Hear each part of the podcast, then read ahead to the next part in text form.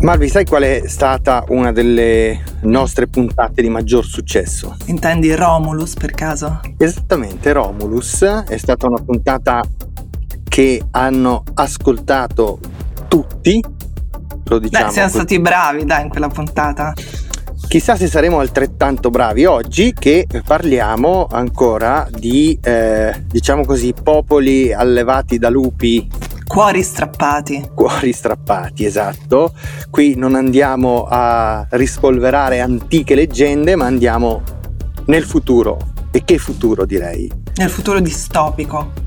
Distopico che eh, davvero speriamo non sia eh, neanche lontanamente vicino a quello che ci attende, perché se no, come hai detto tu poco fa, è meglio farla finire qui. Meglio farla finire qui. Allora, come avranno capito certamente le nostre amiche e i nostri amici, stiamo per parlare della nuova serie di HBO sbarcata da poco su Sky Atlantic che è Raised by Wolves. Roger presenta Rubik, storie che ci riguardano, un podcast di Malvina Giordana e Simone Spoladori.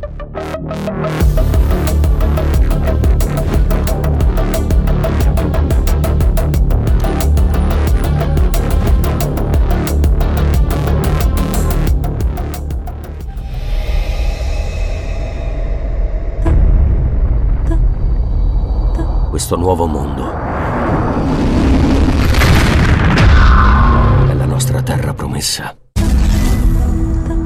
Avviamento trimestre 1. Questi figli sono il futuro dell'umanità.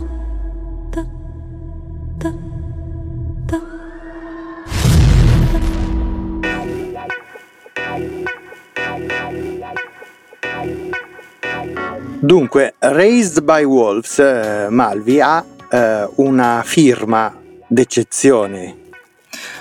Ridley Scott, che questa volta e per la prima volta si cimenta anche come eh, direttore dei primi, regista dei primi due episodi, nonché produttore esecutivo dell'intera serie, ma quello noi sappiamo già era accaduto. È già accaduto in altre, in altre serie di successo, non so se ti siano piaciute. La, l'ucronia di The Man in the High Castle, tratta ovviamente da Dick, eh, l'horror in costume di The Terror, Vero. prima stagione straordinaria secondo me, e poi Numbers che aveva realizzato insieme al fratello, al compianto fratello Tony Scott. Qui fa da produttore esecutivo e appunto, come hai detto tu giustamente, regista dei primi due episodi di una serie che eh, sembra contenere elementi eh, narrativi, eh, estetici, concettuali molto presenti nel suo cinema. Senti, diciamo prima di cosa parla mm, certo. questa, questa serie. Eh, la storia riguarda mh, mm, innanzitutto due figure madre sì. e padre. Sono so. due androidi, due, due robot. Esatto, due un po' no, Adamo ed Eva che devono ripopolare um, l'umanità in qualche maniera e si trovano su questo strano pianeta, un pianeta vergine, Kepler 22b, un pianeta esatto. che esiste davvero, noi sappiamo. Esiste davvero, un esopianeta scoperto nel 2011 che si dice abbia eh, alte probabilità, alte diciamo più probabilità rispetto ad altri pianeti che hanno similitudini con la Terra di ospitare eh, la vita. È un pianeta che stiamo osservando, diciamo così. Stiamo osservando. Chissà Bene. se ci vedremo mai qualcosa. Allora, Speriamo. questi due, madre e padre, si trovano appunto su questo pianeta dopo che la Terra è stata distrutta dallo scoppio di una guerra di religione. Ecco qua uno dei primi elementi su cui forse sì, torniamo sì, tra sì. un po'. Diciamo che ne hai già individuati due, Una è religi- uno è la religione e l'altro è la tecnologia, perché la distruzione della Terra è avvenuta eh, anche a causa di questi terrificanti robot questi terrificanti androidi, tant'è che Madre è un androide da guerra, è una macchina di morte riconvertita a, eh, così appunto a um, come la possiamo definire, nutrice sì. dei, degli embrioni umani che sono stati spediti su questo pianeta insieme al, a, all'altro androide da uno scienziato. Esatto, e infatti questi due androidi, come dicevi, sono programmati per incubare, direi anche lei è un'incubatrice, forse, no? Far nascere, allevare no? questi bambini umani per ripopolare appunto mh, l'umanità. Quindi da quello che abbiamo detto ci sono elementi ovviamente di, di, Blade Runner e di Alien, di Prometheus, ma anche forse un po' di, di The Martian. Tutto virato però in una, in una chiave molto, eh, come dire, cupa, non tanto per eh, i, così, i toni tra il pastello e lo smunto della fotografia su cui poi torneremo, ma cupa perché proprio qui di speranza non se ne intravede praticamente mai.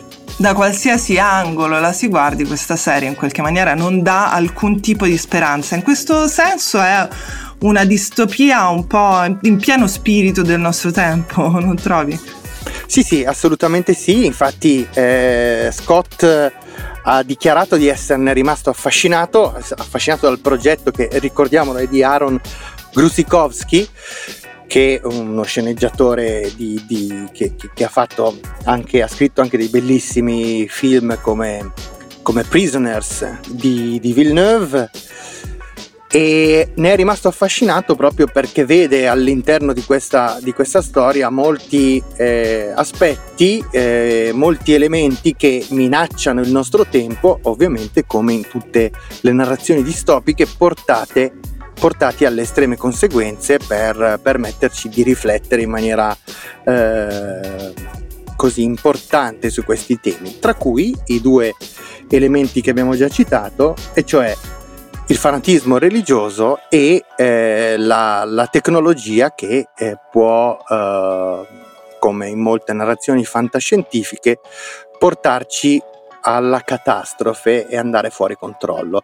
In effetti ricorda, questa, questa storia ricorda tanti, tante narrazioni distopiche anche al di là del cinema di, di, di Ridley Scott. No? Mi viene in mente I Am Mother con eh, Hilary Swank Beh sì, lì Hilary Swank era la donna eh, che veniva fatta a un certo punto entrare per errore nella dinamica figlia-madre, laddove la madre era sempre una, eh, un robot che doveva far, far, nascere una serie di embrioni. Mm, quindi il, il, paragone è azzeccatissimo, però se ci pensi il, la robotica incarnata in corpi femminili ha sempre originato le grandissime storie di fantascienza e di distopia, soprattutto non a caso perché il femminile ti permette di eh, ragionare eh, sulla riproduzione, sulla pedagogia, sulla eh, sovversione improvvisa delle norme sociali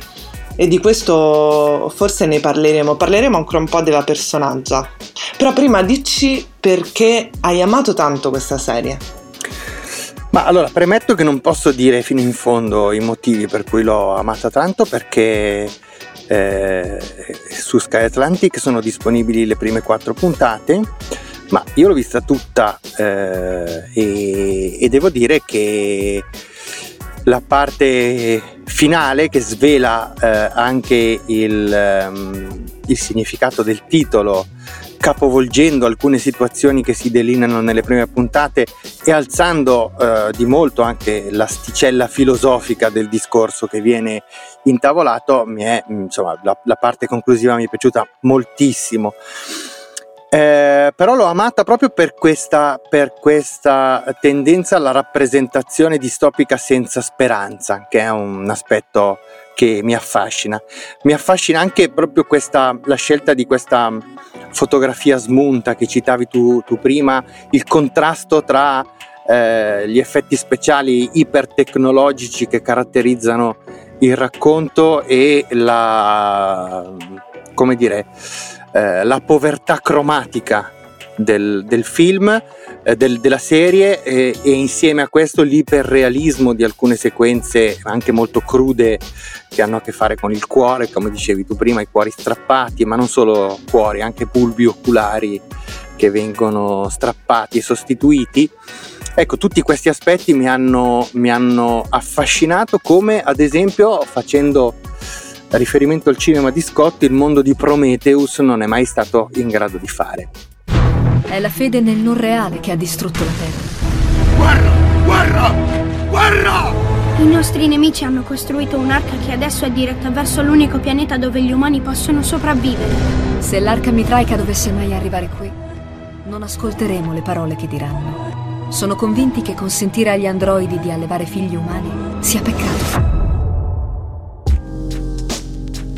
Senti Simon, parliamo un po' della, della personaggia della, della, serie, la negromante, che in fondo è una figura abbastanza interessante, è un androide come ne abbiamo conosciute tante, penso anche alla creatura del professor Rothwang di Fritz Lang, mi veniva in mente quando lei sale sì, sì, certo. alata, un po' angelo della morte come dicevamo. Sembra richiamarlo. Esatto, no? Eh, che poi questa simbologia della croce anche quando sta su in cielo, nonostante sia la portatrice dell'ateismo, insomma, è una figura piuttosto complessa, no? Che ricorda, se vuoi, ricorda tanto cinema, tanta storia del cinema, ricorda anche un po' dei personaggi, i personaggi della serialità, la complessità dei personaggi della serialità contemporanea. Sì, perché ha un, sicuramente un lato eh, umano che affiora eh, più volte, affiora sia eh, ne, negli aspetti diciamo così materni e protettivi, ma molto più spesso affiora nel momento in cui emergono eh, così la rabbia, la, la sua furia distruttrice. Da medusa, e, con questi occhi da medusa. Sì, sì, sì, con questi occhi da medusa, con questo eh, verso inquietante che eh, emette nel momento in cui eh, distrugge tutto quello Un che ultrasuono. si trova davanti con questi, con questi ultrasuoni terribili che ammiccano a uno dei generi che questa serie convoca spesso, che è l'horror. Eh, e eh, e quindi ha un lato, un lato umano e un lato, eh, diciamo così, da, da, da, androide, cioè nel senso un lato freddo, glaciale, da, da macchina, da robot. Ma questi due poli spesso si sovrappongono e coincidono e tant'è che la, la, dicotomia che la caratterizza poi si scopre andando avanti nella serie è in realtà eh, completamente altro rispetto a quello che ipotizziamo all'inizio. Sì, tra l'altro c'è anche il ritratto di un matrimonio combinato, se ci pensi, no? eh, che unisce proprio discordia e cooperazione domestica. Sì, sì, certo, con, con la, la, figura del, del, del padre eh, questi due androidi ma che hanno evidentemente personalità se, si, se così si può dire molto diversi che sono costretti a convivere e cooperare per un unico scopo, anche se con sfumature molto importanti eh, diverse tra loro. Sì, tra l'altro lui è portatore anche di un umorismo molto particolare, no? c'è una commistione sì. di un sacco di mh, elementi in questa serie eh, su tutto il genere e mi veniva in mente che per esempio un genere che viene convocato è senza dubbio il western e su questo noi siamo tornati nostri, nelle nostre puntate varie volte naturalmente certo. parlando del nostro adorato Mandalorian ma comunque in generale il western sembra essere un genere che racconta bene alcune problematiche del, del, del, presente, soprattutto nei film e nelle serie che eh, metaforicamente, come la distopia, parlano invece di eh, questioni che sono molto calde. No?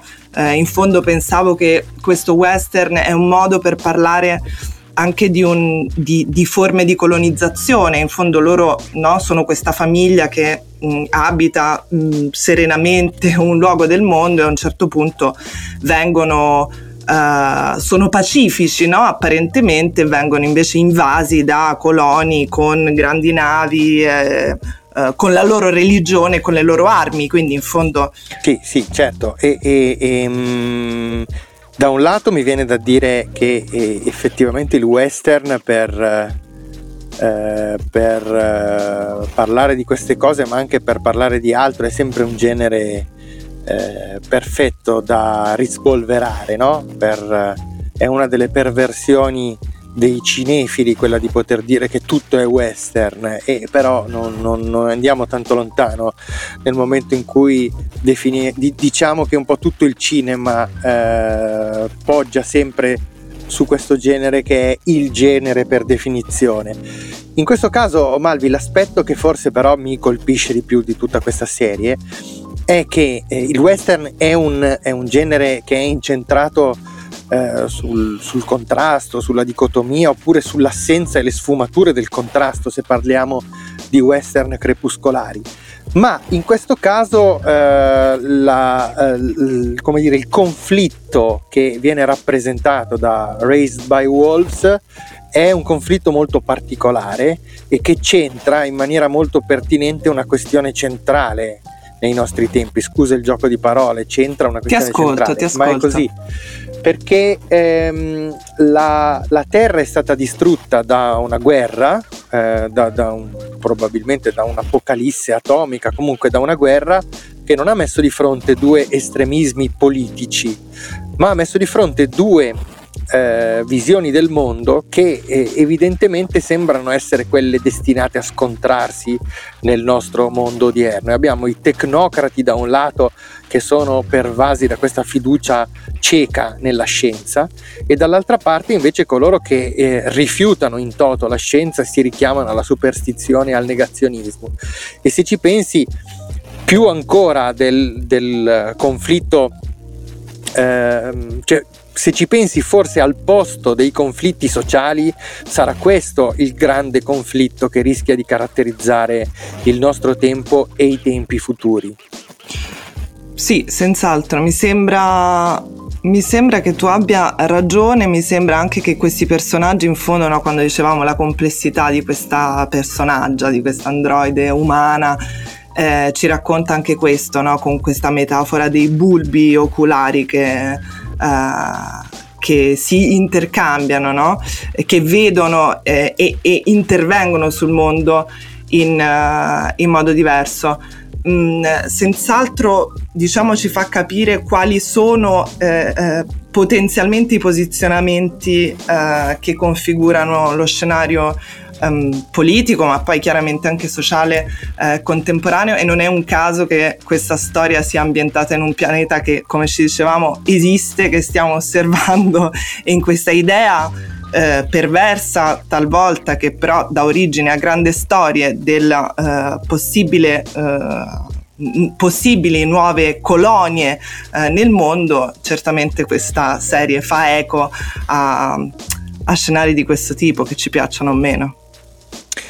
Eh sì, eh sì, è proprio così. Io direi allora ascoltiamone un altro pezzettino e poi voltiamo pagina e andiamo a chiudere il nostro Rubik insieme a un amico, come sempre.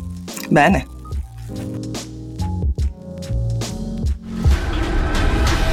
Siete tutti figli miei. Sono qui solo per proteggervi.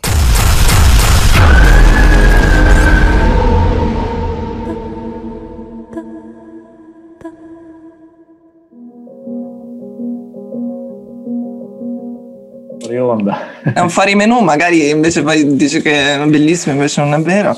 No, Qui no, si sta parlando di, di, fuori menù e di fuori onda, ma siamo tornati in onda. eh, mi hai fregato così, Simon. Mi ha fregato e, e, ci è venuto a trovare, come sempre, è il momento di Andrea Chimento. È il momento di Chimento, potremmo... Benvenuto! ciao Malvina, ciao Simone. Ciao, ciao, ciao Andrea, ciao ciao. Allora, eh, vi, vi, vi, ho interrotto in realtà perché stavate già parlando del primo, del primo film, quindi Marvi, Keep così, going. questo momento di podcast verità. Riprendi la domanda che hai, che hai, fatto ad Andrea prima. Allora, Andrea ci, ci, proponeva di parlare di un documentario, si chiama Adolescenti, e io gli chiedevo: Ma com'è bello? Perché effettivamente non l'ho visto. Ecco, volevo non dirlo, invece l'ho detto: Non l'ho visto. Dunque, com'è questo documentario? Ma guarda, veramente interessantissimo, veramente un'operazione secondo me di cui ci, ci, ricorderemo perché è un film molto diverso da tutti gli altri che può ricordare forse soltanto un po' Boyhood di Boyhood, sì, infatti. È un po' quel concetto lì perché qui abbiamo diciamo due ragazze, due amiche per la pelle proprio che vengono seguite dai 13 ai 18 anni, diciamo così, quindi durante proprio la, l'adolescenza ed è molto molto toccante questo documentario di Sébastien Lifshitz, spero di averlo pronunciato bene, è un film francese e, ed è molto particolare il fatto che la vita di queste due ragazze, questa crescita, oltre diciamo così alle attività quotidiane, ecco, alle classiche situazioni un po' di due teenager, viene fuori anche un bel ragionamento attorno alla, alla Francia di questi anni, ai cambiamenti anche più collettivi, diciamo così, di una nazione vista attraverso il privato di due, di due ragazze, quindi molto molto interessante. Tra l'altro Andrea, eh, tu nominavi Boyhood, io che il documentario non l'ho visto, però leggevo che in realtà eh, diciamo, questo documentario era pensato da uh, Lifshitz mh, su uh, un ragazzo, quindi l'idea iniziale era quella di seguire mh, quest'età del cambiamento di un ragazzo e poi a un certo punto si è spostato su due, uh, su due ragazze, quindi mi viene da chiederti, c'è qualcosa di forse di diverso in questo, no? C'è una, una, scelta che forse è significativa dentro, dentro la storia che racconta? Secondo me sì, perché diciamo che rispetto a Boyhood o rispetto al seguire una persona sola, poi maschio o femmina che sia, c'è molto in questo film un concetto del legame, diciamo così, di queste due ragazze che sono molto amiche, vivono anche momenti complicati, però rispetto a Boyhood è molto un film a due, diciamo così, è molto un film a due, questo amplia decisamente un po' questo ragionamento sulla pluralità, cioè sembrano davvero tante possibili adolescenti, tante ragazze, ma ripeto, potrebbero anche fossere, essere dei maschi, potrebbero essere anche delle altre figure, in qualche modo prende proprio questo, questa base di queste due per ampliare lo sguardo è davvero molto interessante, è un po' una specie di controcampo, diciamo così, di, di Boyhood, che era anche lui un grandissimo film. Bene Andrea, invece il, con, con, il secondo tuo consiglio della settimana cambiamo completamente orizzonte e andiamo verso un film che ha anche qualche chance di portarsi a casa qualcosa nella prossima notte degli Oscar. Sì, guarda, probabilmente il film che mi ha più colpito in assoluto tra quelli visti in questo inizio del 2021 è One Night in Miami, che è un film che si può vedere su Amazon Prime Video ed è un film che racconta, diciamo, un po' prendendo spunto da un elemento di cronaca, ovvero il momento in cui Muhammad Ali, anzi Cassius Clay, che stava per diventare Muhammad Ali, vince il titolo mondiale.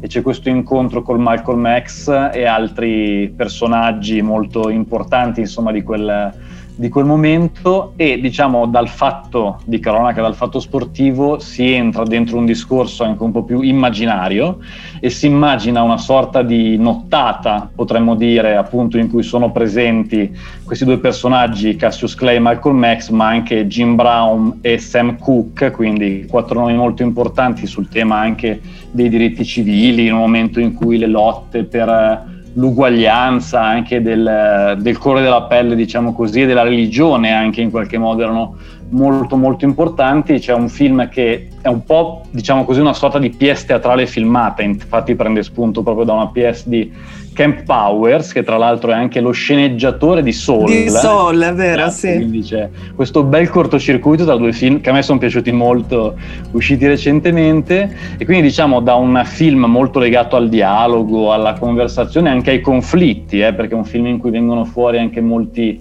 problemi, diciamo così, dei rapporti tra questi vari personaggi, c'è una grossa riflessione storica in cui partendo da questo discorso del passato si ragiona anche molto sul, sul presente e, e, aggiungo un'ultima cosa, è un film che per me è un finale davvero strepitoso, non lo sveliamo che ancora non l'ha visto, ma gli ultimi minuti sono davvero emozionanti. E la regista è Regina King, la esatto, fantastica esatto, Angela, sorella Notte. King. Regina Kingsley che è il suo esordio alla regia e ha fatto un esordio secondo me molto bello anche dal punto di vista registico perché ho letto che sembra un po' un film appunto teatrale diciamo così che spesso però non è, non è un difetto ma qui in realtà la regia è completamente al servizio delle, delle interpretazioni degli, degli, attori anche della parola, però è una regia molto già matura, una regia come, che sa il fatto suo, che detta bene i tempi di montaggio e io un po' tifo per lei, vi dico la verità, per i Golden Globe, forse anche per gli Oscar. Golden Globe ha, eh, ai Golden Globe ha ricevuto tre nomination, tre candidature eh, quella notte a Miami. Uno è la miglior regia Regina King per cui eh, Andrea e un po' tutti noi faremo il tifo, poi il miglior attore non protagonista a Leslie Oram Jr. e infine la eh, migliore canzone originale Speak Now e vedremo se raccoglierà anche delle candidature ai prossimi Oscar. Intanto Andrea grazie Grazie a voi, è stato con piacere. noi anche oggi. Ciao Andrea, grazie. Ciao, Ti grazie. aspettiamo settimana prossima e ovviamente un saluto a tutte le nostre ascoltatrici e i nostri ascoltatori. Ci sentiamo settimana prossima, sempre su Roger, sempre su Rubik. Ciao. Rubik è un podcast originale di Roger, ideato e condotto da Malvina Giordana e Simone Spoladori. In redazione Beatrice Baccini. Daniela Clerici, Stefania Noiosi, Silvana Maggi e Nicolò Merlini. Sound design a cura di Simone Pavan. Prodotto da Marco Zanussi per Skills Management Group. Tutti i diritti riservati a Skills Management Group.